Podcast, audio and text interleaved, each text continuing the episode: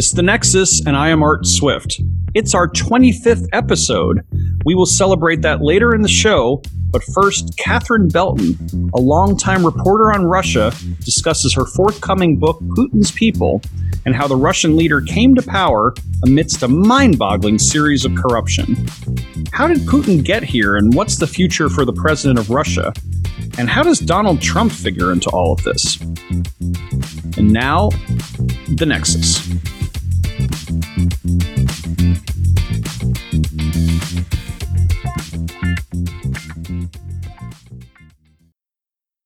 Catherine Belton is the author of Putin's People How the KGB Took Back Russia and Then Took on the West, available for pre order now.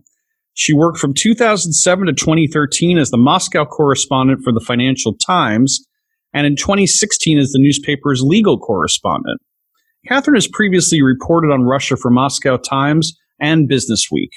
In 2009, she was shortlisted for Business Journalist of the Year at the British Press Awards. She lives in London. Catherine Belton, welcome to the Nexus.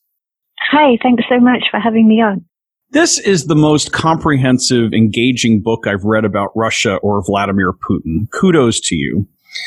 Putin is a virtual, if not outright dictator, though. Uh, where did Putin actually come from?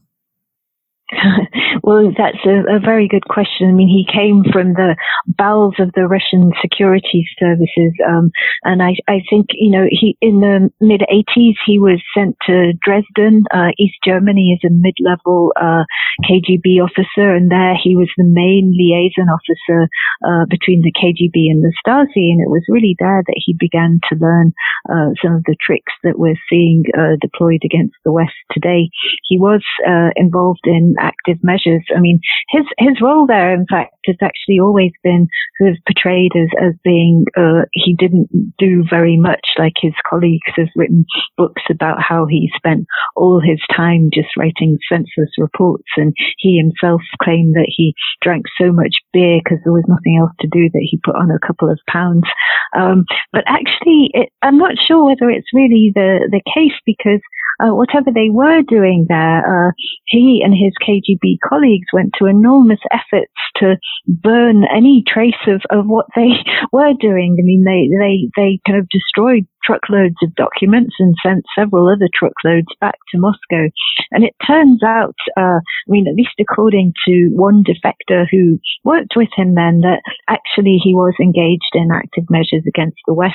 Uh, this defector told of how Putin was a handler for one notorious neo-Nazi uh, who was sent into the West and then later returned to East Germany, where he helped stoke the rise of the far right.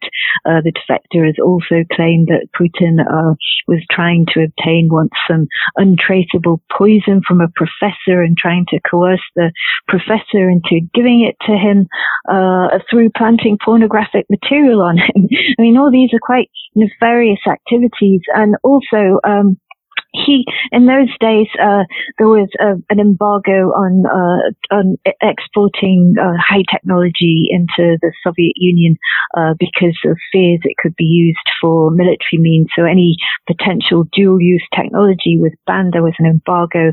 What Putin and his friends uh, were engaged in was sort of uh, helping the siphoning of this technology into the east and then further into the Soviet Union. And it was really there that he learn some of the techniques that we see uh, deployed by his regime in money laundering and using front companies to mask the origin of funds.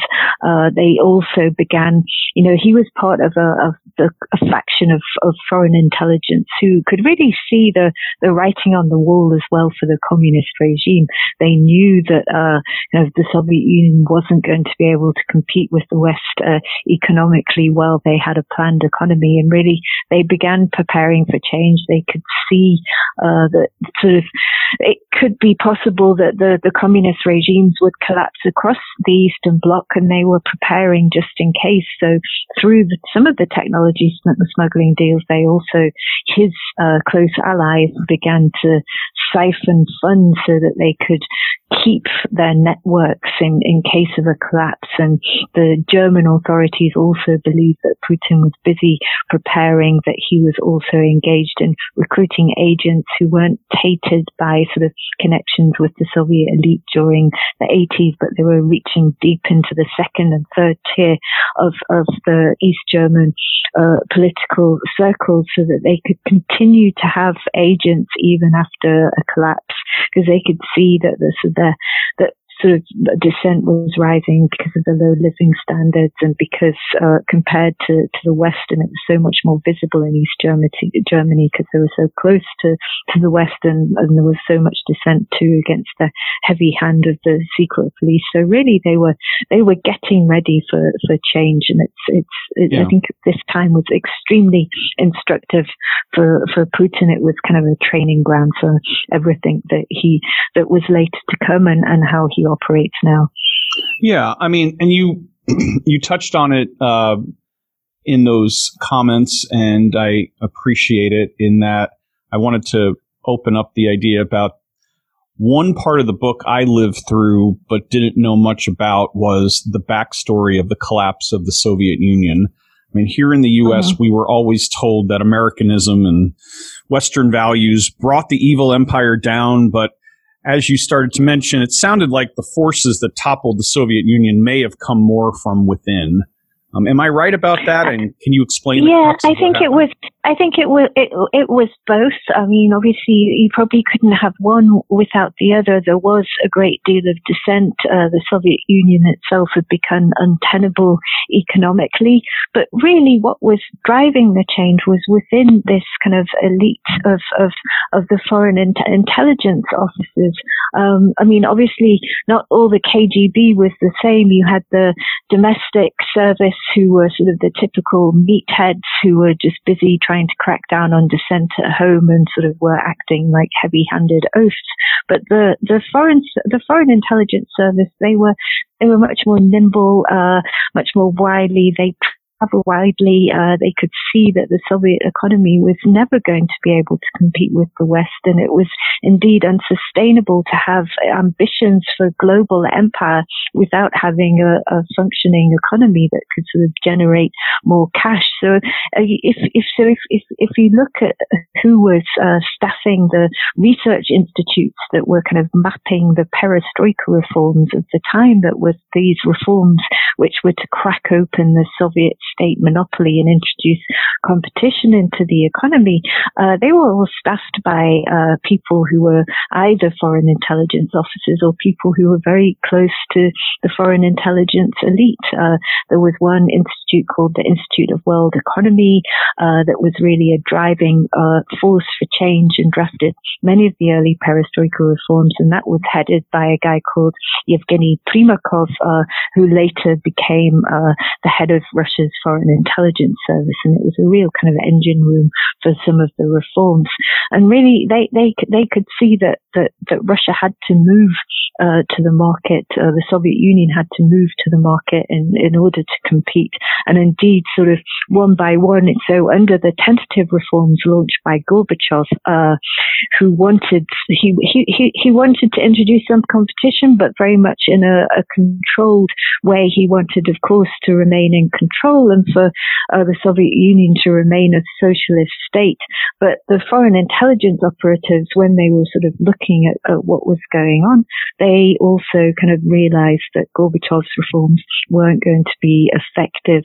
One of them said his efforts were about as effective as, as fried snowballs, that they weren't going to be able to make the market transition under his leadership. So one by one, they began uh, sort of quietly uh, moving to support uh, Boris Yeltsin, who was this rambunctious leader of the democracy movement, and kind of they were slowly abandoning Gorbachev. And also, what was kind of really forgotten as well in the tumult of the time, because of course it was this time of intense change and upheaval and and chaos, was the fact that that as kind of a small kind of group of foreign intelligence oper- operatives were also brought in to advise the Communist Party on how to survive under the conditions of a market economy. And they persuaded uh, the Communist Party that they should start transporting part of the Communist Party wealth, this huge, you know, they did have uh, still some uh, foreign uh, currency accounts. They had access to huge piles of, of raw materials that they should start transporting this into kind of a web of offshore companies and joint ventures in the West that, would all be managed and handled by the KGB foreign intelligence operatives. They told the Communist Party they should create an underground economy uh, that would allow them to continue to survive uh, in a market economy. But I guess when the hardline coup failed, this hardline coup, which was the group of, of kind of old Politburo, old guard members who wanted the reform efforts to cease both politically and economically. When that failed, uh, the Communist Party of the Soviet Union was banned and it was the foreign intelligence operatives who had the keys to the accounts and a lot, of course, had been stolen, but they also, uh, were able to sort of preserve some of these funds to, to keep their uh, own networks going. And I guess what was also um, quite telling. Was I was talking before about how one by one they'd sort of begun to move to support Yeltsin, and it's really the case that some people believe that the whole the, the revolution in Russia of August '91 went down so bloodlessly because it was sort of these factions of the elite who could see that they could live better and actually uh, perform better uh, under a market economy than if they held on to the sort of the remnants of, of, of Soviet empire and the communist regime. So in a, in a sense, one of them told me they decided to blow up their own house and sort of begin from scratch. But in doing so, they were sort of preserving funds, at least the foreign intelligence operatives were, so they could continue to survive and operate and continue their actions against the West. Hmm. And I mean, you talked about Boris Yeltsin, and he was seen as mm-hmm. this great hope for democracy in the new Russia, mm-hmm. but he left in a cloud of controversy and scandal. What what happened with Yeltsin, and how was Putin involved? Um, so I, I, think yes, by by August '98, uh, Yeltsin was in a, a, fearfully weak position. There'd been this terrible uh, financial crisis, which had sort of wiped out uh, most of the Russian population's savings, probably for the second or third time since he came to power. And uh, so he politically, he he was very very weak, um, and he was sort of backed into uh, having sort of foisted on him uh, a prime minister who he really didn't like at all. And that was, again, it was Yevgeny Primakov, this former uh, head of the Foreign Intelligence Service, a, a, spy master. And he, he, but he was also a, a kind of a bit of a, a, communist dinosaur, at least in Yeltsin's eyes. And Primakov became his prime minister. Yeltsin wasn't able to pick his own man because the communist dominated Duma just, just wouldn't allow it. So he was just too weak politically.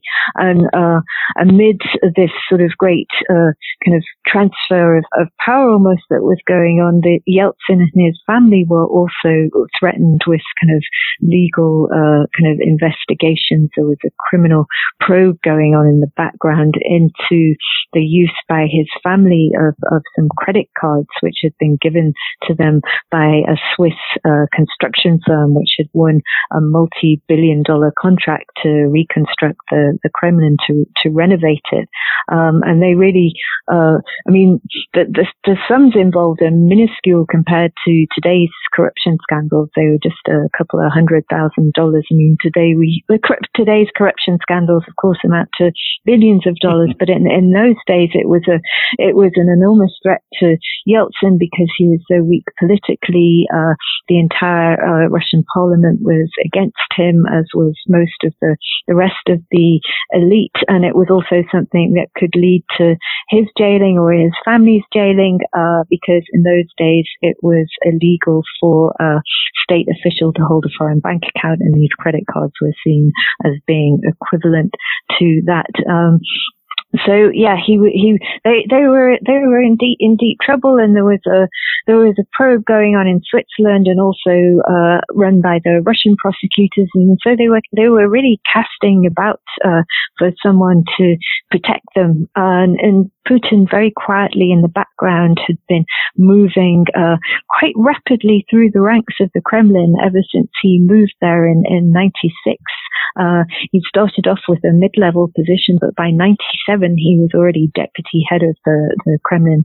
Uh, and shortly afterwards, he was first deputy Kremlin chief of staff and then head of the Russian security services. But he's always sort of seemed to the Yeltsin family so unassuming, distinctly unambitious. In, in 97, when he was deputy Kremlin chief of staff, he'd even offered to resign because he said, well, I think I've, I've done my bit now. I've done everything I can to serve my country. Perhaps it's time for me to go and do something else. And this really only burnished his credentials in, in the eyes of the Kremlin chief of staff at the time, Valentin Yumashev, who was later to become Yeltsin's uh, son-in-law, because uh, Russian politics at the time, it was such a, a den of vipers. And here was this unassuming guy who just seemed to lack any ambition at all. So shortly after, instead, he was actually promoted further to first deputy Kremlin chief of staff, and he just continued to climb the ranks. And he'd always uh, them with his shows of loyalty. Putin had even sort of ventured so far as to, to break the law and to help protect a former mentor of his, the former St. Petersburg mayor who he'd worked for in the early 90s, who was a leading Democrat at the time, and he was being pursued by other old guard members of the security services. And, and Putin sort of whisked him, whisked uh, his former mentor, Anatoly Sobchak, out of the country, out of the clutches of the, the prosecutors because he wanted to protect him. So the Yeltsin family could really see that if this person was loyal to them, he would go to great lengths uh, to protect the, his allies, and they could see that he had a network of uh, security services officers uh, around him uh, who could also help protect them against this sort of mounting threat uh, of investigation over the credit cards. So, and Putin had really convinced them as well that he was a liberal, that he was progressive. He was very charming one on one. And probably they didn't want to see past uh, kind of this veneer of, of liberalness that he projected because all the while that he was sort of painting himself as a liberal and progressive, actually in the background, he was continuing to meet with uh, Yeltsin's arch enemy, uh, Yevgeny Primakov, who was the prime minister that, that Yeltsin didn't like at all and who was involved uh, to some degree in the, the investigation of the, of the Yeltsin family. And uh, it also turned out uh, in the course of my investigation for the book that the whistleblower who found the credit card accounts in the first place was also an old ally of Putin's who'd worked with him in St. Petersburg. So it was actually, it does look for that actually he was playing a double game all along. So he was trying to win the Yeltsin family's trust uh, at the same time as, as, as knowing quite well the people who'd been leading the, the legal uh, threats against the Yeltsin family. So mm. he, he kind of he did play uh, a very uh, clever game, and really the Yeltsin family, the Yeltsin family believed actually as as well as saving themselves from legal threats at this time, that they were also saving the country against a, a communist revanche that would kind of unpick all the democratic reforms of the Yeltsin years. They believed that Putin was the one who would continue their legacy. But um, I guess they were severely mistaken. They may have saved the country from communist revanche, but what they really had succumbed to was this kind of a creeping coup uh, by the security men, of which uh, Putin really played a key role. That's right, and and there was obviously a time where Putin was highly thought of in the West, but then he went mm. to being hated. Was it all because of the annexation of Crimea?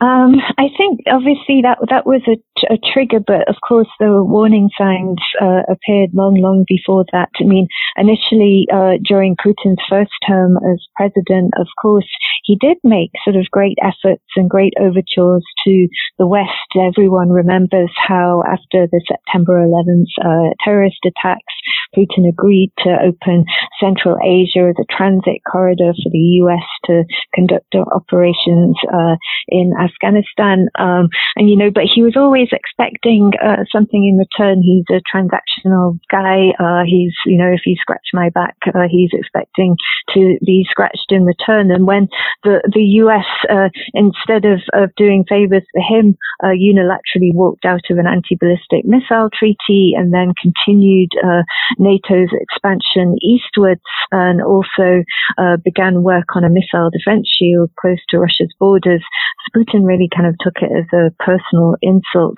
But I think the, the US and, and the West uh, generally was sort of still a little euphoric uh, following uh, what they believed was a, a, Cold War victory. They believed that their system had been proven to be the best, that all Russia uh, was, all that was left now for Russia to do was to kind of integrate with the West and join this Western-led uh, system of rules. They never really thought that uh, Russia would ever try to subvert uh, the post-Cold War, war, war order. And even though there had been sort of several warnings about sort of Russia's potential for misbehavior, including in, in 2007 when, when Putin basically uh, gave this laundry list of, of grievances at the Munich Security Conference when he went through one by one and basically said, told the West, watch out, there's some developing economies rising and you're not going to be number one forever.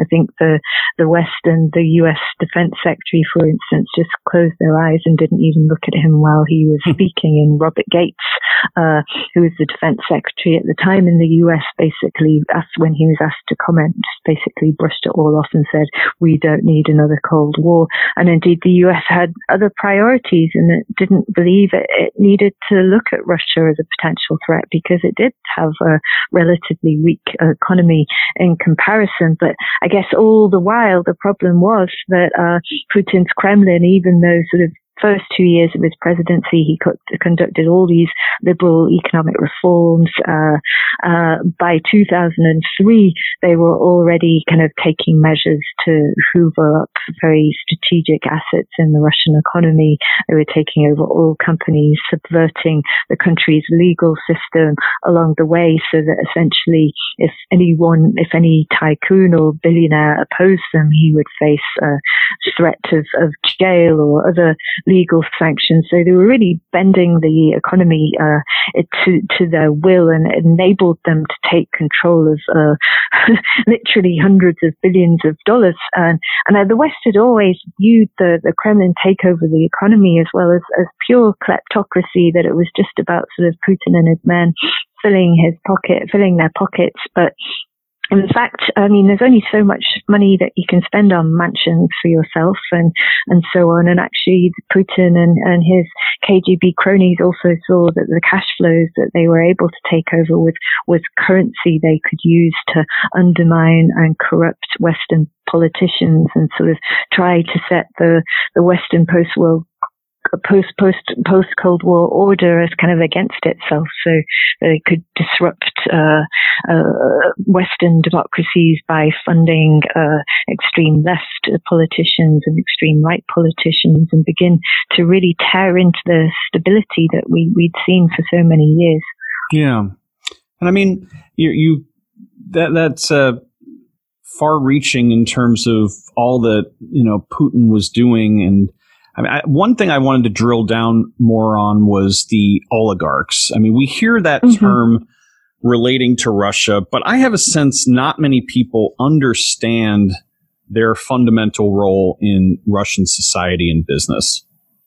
Mm-hmm, mm-hmm. Yes, um, I guess the, their role has really changed um, a lot since uh, the Yeltsin years because the oligarchs were um, they were the guys who basically made an, an, incredible fortune so rapidly during the tumults of the of the Yeltsin era reforms, and they actually had their start in life uh, with help from from the KGB, and they but they made so much money uh, really through unfair access and for laws being drawn up in their own favor. And in the Yeltsin years, uh, the 90s era oligarchs really were all powerful. They were the true definition of oligarchs, i.e., they combined economic and, and intense political sway over the government. And of course, uh, when Putin and, and his KGB cronies came to power, uh, they looked on the Yeltsin era oligarchs with great disdain. They believed that the Yeltsin era oligarchs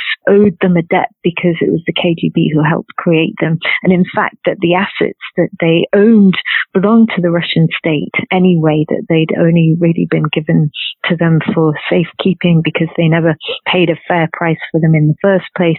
So one by one, uh, really, uh, the Putin guys began sort of picking them off, whether either by jailing uh, them through kind of cooked up or selective uh, criminal charges, or by just threatening them with with legal sanctions. So the oligarchs of the 90s era uh, were very much changed under under Putin's rule, rather than being all powerful and having sway over the government. Uh, they became, in essence, uh, vassals of the Putin state. One Russian tycoon told me, essentially, we're all serfs in Putin's Russia. If we get an order from the Kremlin, uh, then we have to we have to follow up on it. And another another told me, uh, Piotr Aven, I, th- I think it was, uh, he said, you know, if we get a, a call from the Kremlin to spend one billion dollars on this or that project, we're so beholden to them now. We we have to agree. Um, so really, the for the role of the 90s era oligarchs really changed. But what actually happened also was a changing of the guard because while Putin's men were sort of crushing the 90s era tycoons, or at least making sure they very much toed the Kremlin line, they were bringing in their own sort of KGB connected cronies to take over the, the most strategic cash flows so that Putin's men could have control over these uh, strategic assets, whether it be oil or, or, vast metals companies. You know, Russia is so rich in raw, in raw materials. So it was kind of like the oligarchs of the 90s era in many ways became custodians of the Kremlin.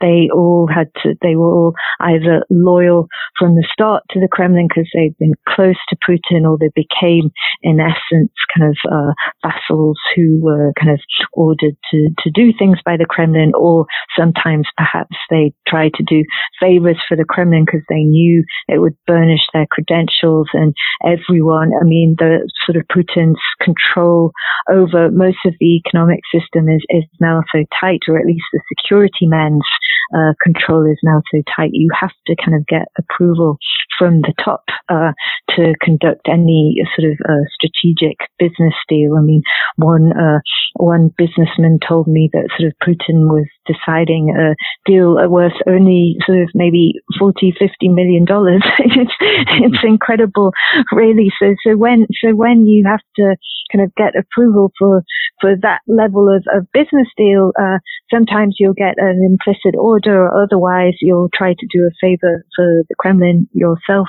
so that you can stay on the right side of authorities and, and gain advantages for your business. So yeah, it's, the system has actually really, really changed since the 90s.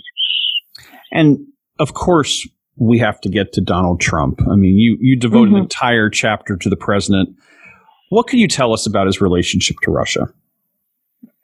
Well, it's a very complicated one, I guess, like all of them. But I think um, he has been, you know, he was traveling to the Soviet Union in the late 80s, uh, and he was always wowed by the. I was told he was wowed by the architecture, and also he's always had a penchant for for Slavic women. He was uh, seen as somebody that the the Soviet authorities believed that they could do business with. Uh, I think they liked his sort of larger than life kind of aggressive And he, it was, you know, it was the era of the, the great capitalists and, you know, know, and all, they also liked the fact that he probably didn't seem to care uh, where cash was was coming from. Um, and so I think so. He Trump began his relationship with uh, Russia in in the late 80s, but if you get to fast forward to 2001, 2002, 2003, around that time, he his uh, organization, the Trump organization, became a very convenient vehicle for uh, some Russians to kind of funnel uh, uh cash through, and not all of this cash was completely clean. Uh, I mean, I think you can look at the the Bayrock organization, which was a big business partner of of the Trump organization from 2002 onwards. They were uh, building uh, sort of uh, several luxury uh, Trump towers in in Phoenix, Arizona, in Florida, and also in Soho in New York. And um, for this for Bayrock, uh, which was led by, uh, you probably have heard this guy's name, Felix Sater, and his business partner, Tevfik Arif, uh, who had their origins really, uh, you know, in sort of not completely uh, squeaky clean businesses in the the former Soviet Union. They were making a lot of money from a Kazakh chrome plant, and one of the former finance directors of of Bayrock, uh, Jody Kriss, has said in court filings that essentially Bayrock was a mob-run organization. He couldn't understand where they were getting all their money from. It would miraculously turn up in accounts sort of day after day, and and really it just it looked very fishy to him. And, and Felix Sater himself has admitted to having very high level ties uh, within Russian intelligence, and indeed he used these ties to uh, tell uh, U.S. intelligence about uh, the mobile phone numbers of Osama bin Laden and so on. But he he wouldn't have been able to get this type of intel without being very close to Russian intelligence. So it kind of you know doesn't looks all a bit dubious. And uh, one of Trump's own ex- uh, former executives has said the thing about Donald is that he doesn't do due diligence. So his his business became very convenient to for the Russians to move uh, black cash uh, into the U.S. Uh, I think there've been a crackdown on some money laundering operations through banks after the U.S. passed the Patriot Act. So it became much easier to launder money through kind of high end uh, real estate, and there've been numerous reports on on this by the the U.S. government by now. Mm. Um, and so um, I think uh, so. I think I mean, there's obviously been a lot of speculation about whether Trump was a Manchurian candidate for the Russians. People have pointed to his close connections and so on, his business connections. But I don't, I don't think from the get go that he was. But he's really a convenient vehicle for them to kind of funnel money through.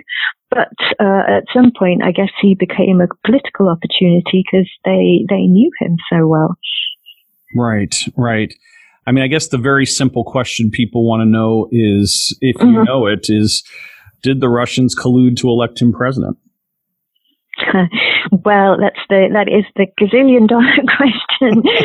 so, I mean, Robert Mueller didn't seem to find an answer to that, uh, but I guess we haven't seen the his actual full conclusions yet because what was not published was the counterintelligence findings. And one ex-Russian uh, uh, KGB operative has told me that, that what was published from the Mueller report was essentially no more than a bunch of interviews. What they published was just what the, the people around Trump uh, told him. It's what they wanted uh, the FBI to know. But in the meantime, a counterintelligence operation has been ongoing. I mean, it looks like uh, for sure, I mean, the intelligence committee has concluded that yes, the Russians uh, did interfere in the U.S. election, and that sort of emails, of course, were hacked into uh, from the Democrats and kind of disseminated in order to damage uh, the Hillary Clinton campaign. Uh, I think they they were acting in support of Trump, but yeah, I mean, but we without knowing the findings of the counterintelligence uh, investigation, it's impossible to say for certain whether whether there was was true collusion or not. Right, right. But I think it was it was very convenient for the Russians that Donald Trump won. But I also think they couldn't believe it themselves, I think they they knew that they were interfering in the election, but uh, I don't think they ever believed themselves that, that Trump would actually win win the election. So when he did, they were sort of they were overjoyed, uh, but also stunned. Uh, sort of Russian parliamentarians were pouring champagne. Uh, Dmitry Peskov, uh, Putin's spokesperson, was in New York at the time for a chess tournament, and you could see when he was interviewed that he was just completely.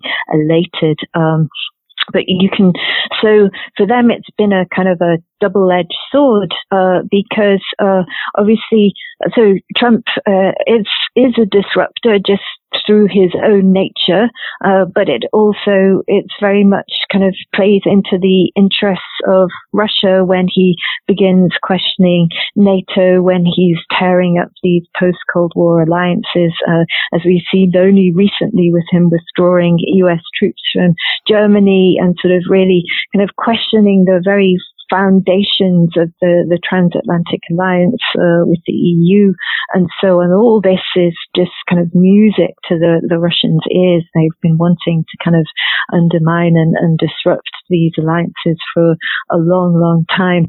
But of course, uh, you know, the, their operation was successful, but not successful in the sense that, that it became so obvious and that, that it was so clear that there were all these sort of Russians uh, clearly around Trump attending these meetings with Natalia Veselnitskaya when there was sort of known foreign intelligence operatives in the room uh, with Donald Trump Jr. And, and Paul Manafort. I mean, that meeting didn't come to anything, but it was actually embarrassing for, for Trump. And um, it, yes, well, I, I, I think really, um, as, as one ex KGB officer said, he, he, he believes it was actually an embarrassment for Russia because their presence uh, in and around his campaign to him seemed so obvious. He said it looks like a, a kolkhoz, like a, a bunch, of, like a Soviet uh, peasant farm. It was very heavy-handed. it was like Keystone Cops, and it's actually backfired for Russia because it's led to more sanctions. No question. But I guess, uh, you know, so uh, the Russians might be winning in terms of disruption, but again, it points to this sort of Putin's propensity for tactics rather than strategy. He's busy trying to tear up the, the Western order, but his own country is getting weaker by the day, sort of rather than sort of spending his resources on trying to build a strong economy in Russia, he's basically siphoned all of the Russian resources to try and disrupt the West. And, you know, instead of trying to create a, a strong player out of Russia in, in its own right as a, a, strong economy. So it's kind of, you know, it's disruptive for himself as well. Mm-hmm. And I mean, I guess this leads the question is there any stopping Vladimir Putin? I mean, where does he go from here? How long does he remain in power? What's happening with him? Well, it's a good question. I mean, actually, again, he, he's slightly in trouble at the moment uh, because, I mean, like everywhere, he's uh, Russia has been hit by the coronavirus. It's had to shut down the economy, uh, but the Russian economy is also faced with double hit of, of quite steeply falling oil prices. The economy is very dependent on oil and gas for its revenues. The budget derives 50% of its revenues from oil and gas exports. So really, uh, he's in quite a, a weak situation. And uh, currently, as you probably know, he's proposing a raft of amendments to the constitution that would allow him to stay in power uh, for another two six-year terms, right up till 2036. Hmm. but you can tell that he's very nervous now about uh, whether they will pass or not because originally this vote he you know he's already made the legislature legislative change to allow these constitutional amendments to go through, but he was putting it as a referendum to the people. It was meant to be his kind of shining moment when he would be kind of be enshrined as Russia's czar for forever and ever. Uh, but they had to postpone it because of the coronavirus. And initially, the talk was of holding it in September, but now all of a sudden they're rushing ahead. They're going to hold it on 1st of July, even though the virus rates in Russia are, are still rising. They're not going down yet. Um, they're rushing ahead anyway, uh, regardless, because I think they're nervous that, uh, that when the economic fallout, both from the lockdown and the falling falling uh, oil prices is is going to hit. And already his popularity ratings are falling. He hasn't really handled the crisis well. He's left it to the government and regional governors to handle the the pandemic uh, issues, and he hasn't looked like a, a very good leader. So his ratings are now at the lowest level in the last 20 years. They're racing through with a constitutional vote, uh, but already some uh, uh, regions are rebelling and some uh, local electoral officers are saying we're not going to hold this uh, referendum because the virus is still rampant and we don't think it's safe. So he's he's already facing a rebellion on the local level and and really um, you know the longer that the oil prices stay low, the longer that the sort of economic crisis goes on, the more that that will kind of wear away at his ratings and increase uh, the chances for protest now, I think in the last five years, though, especially with Crimea and some mm. of the hmm. aggressive movements he's made, I think there's a sentiment that Putin was going to try to take over the former Soviet republics and reconstitute mm. a new Soviet Union. Was that a myth? Is that a myth, or is that still something that's uh, a possibility? I think they probably like to, and sort of one of the um, elements that, that Putin and the Kremlin were, were looking at as a means to ensure Putin could stay in power for a few more terms was uh, by sort of uh, forging a, a, closer union with with Belarus, uh, another former Soviet republic. Um, but the leader of Belarus has been rebelling against this, so they've had to sort of go through this for this much kind of more straightforward change of the constitution rather than creating a, a whole new country. So, I mean, it's it's still it's still kind of it's still on the cards, but I don't think um, I don't think Russia is going to go so far as an- annexing uh, other former Soviet republics because I guess they also felt the backlash over the over Crimea from the West. I mean, returning Crimea to Russia was an intensely popular move at the time. I mean, it, it was seen as as as, as having been lost uh, from Russia through kind of this, the stroke of a pen uh, in a, an agreement Nikita Khrushchev, the former Soviet leader, made in, in the 1950s. That it had always been seen as, as, as part of Russia. And so when the Soviet Union collapsed, that Russia had lost access to this fabled place of beauty where Russia also always kept a naval base. And it, it was great for, for Putin's ratings, for his, his popularity. And there was a huge surge of patriotism then. But really, that's, uh, I don't think that's going to work if he starts trying to intrude, uh, at least militarily in other republics, especially now, because I think, uh, the more the economic crisis hits Russian pockets, I think the less they'll be uh, enamored of, of kind of foreign adventures where Putin is seen as spending huge amounts of money trying to strengthen his power outside Russia. Hmm. Absolutely. And my final question for you is what's the part of this book or your reporting that surprised you the most? That's a good question. Um, I think, uh, you know, initially, uh, the book, I was only going to be looking at kind of the money flows, um, what happened to sort of, well, I was looking at the KGB and what happened uh, surrounding their, their takeover of the economy and whether uh, and how they sort of essentially remained a power behind the scenes in the 90s. So that was already kind of pre-planned in a way when I began my reporting, although I was able to get sort of a fine sort of many revelations along the way. But I guess uh, what was not planned and what did surprise me were some revelations from uh, one Kremlin insider about sort of the role of the Kremlin or what he claimed was the role of the Kremlin in the planning of, of some of the worst terrorist attacks that hit Russia during Putin's early presidency. And I was in two minds for a long time whether to include these in the book because the book wasn't meant to be about that, but this was a credible source and he was being very brave uh, in explaining uh, about these instances, uh, including one, uh, including uh, during the, there was a, a, siege of the Dubrovka Theatre in Moscow, um, you know, and it always looked like a terrible terrorist attack, but when you looked more closely, some of the terrorists involved in the attack should have been in jail at the time, so someone had clearly let them out. And it also turned out when I delved a bit deeper that uh, prosecutors, a Moscow prosecutors report that came out a year after the attack had found that the bombs that the terrorists had wired uh, the theatre with were all essentially blanks, that none of them had any batteries uh, that would have allowed them to explode in the first place. So why it was the Russian security forces went in uh, in such an aggressive way is, you know, it's it's it's a object for great debate. Um, so that was the most surprising thing for me. Hmm.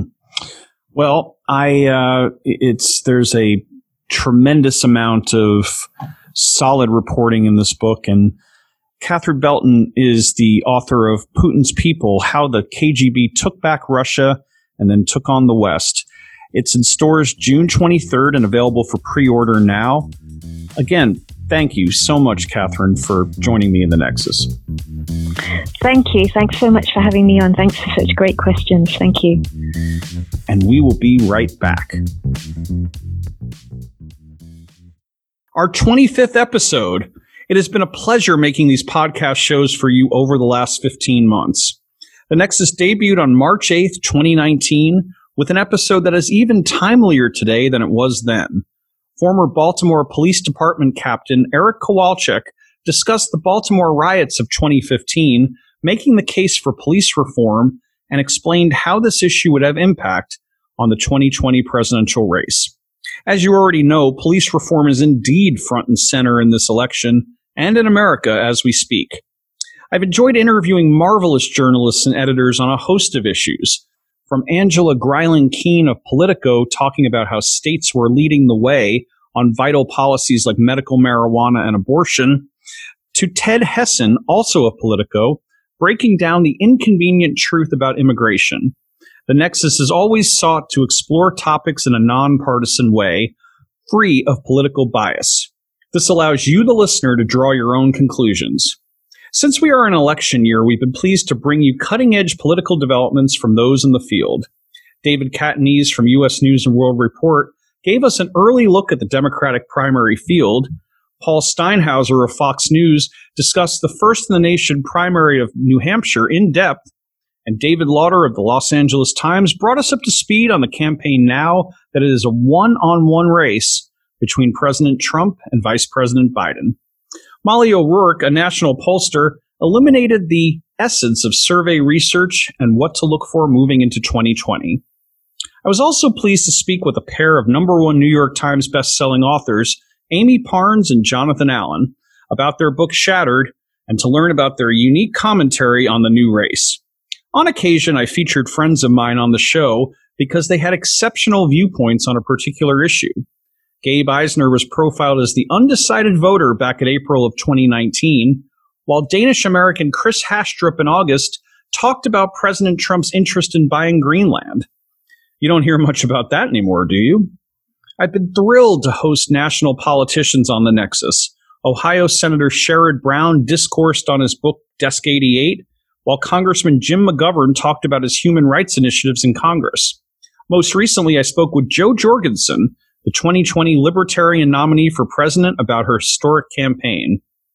As a huge music fan, it was a dream come true to talk with my favorite DJ who grew up to become the rock programming chief at Pandora, Matthew Bates. In the music in- episode, we talked about the state of the streaming music industry, its struggle competing with satellite radio, and even the impact of Taylor Swift on sites like Spotify. It was such an engaging discussion for me. We waded into geopolitical waters with Jonathan Ward, one of the foremost experts on China and the increasing problems the world is facing with the communist superpower. Glenn Carle, a former CIA officer, discussed the psychological makeup of the whistleblower in the Ukraine impeachment saga. Garrett Martin, a transatlantic scholar, talked about the prime minister election in the United Kingdom and how it affected Brexit. We tackled Southern politics with Angie Maxwell and Todd Shields of the University of Arkansas and their book, The Long Southern Strategy, which has incredible resonance with the racial issues of today. And in the former capital of the Confederacy, Virginia, I spoke about the gun control legislation there with the nation's foremost constitutional scholar on the Second Amendment, Adam Winkler, and with Phil Hocevar, a former U.S. Marine and firearms owner in the Commonwealth. Speaking of Marines, we kept it in the family with the colorful Rudy Reyes, a for- Force Recon Marine who starred in the HBO miniseries Generation Kill, and his thoughts on how to stay motivated in the global pandemic. On that note, Greg Bice of Gap Solutions offered his ideas on the federal preparedness regarding the coronavirus outbreak. Mark Hamrick, the Washington bureau chief for Bankrate, laid out the skyrocketing jobless claims and unemployment situation due to COVID 19. And for a personal human interest take on the devastating new reality, Matt Gillette, an Instacart shopper, talked about buying and delivering groceries for customers who couldn't go to or were too afraid to go to stores during this crisis. Finally, today you heard from Catherine Belton and her explosive new book, Putin's People. That may be heading to the bestseller list and is likely to provoke a lot of debate. That's 27 guests in 25 episodes.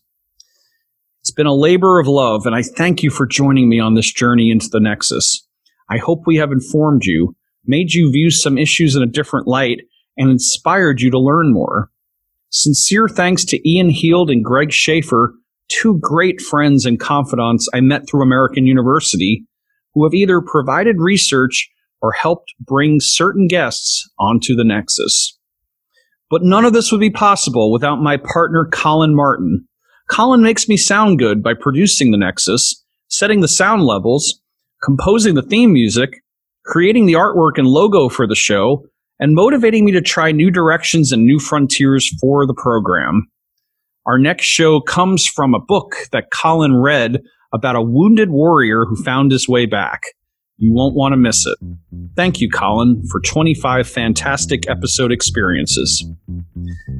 And thank you, dear listeners, for your support. More than 2,500 people have subscribed to the Nexus, and it has been perhaps my greatest highlight of the last year. That's our show. The Nexus is recorded in Washington and is produced by Colin Martin. If you like this podcast, please feel free to share it far and wide. We will see you next time and be well. Thank you for listening.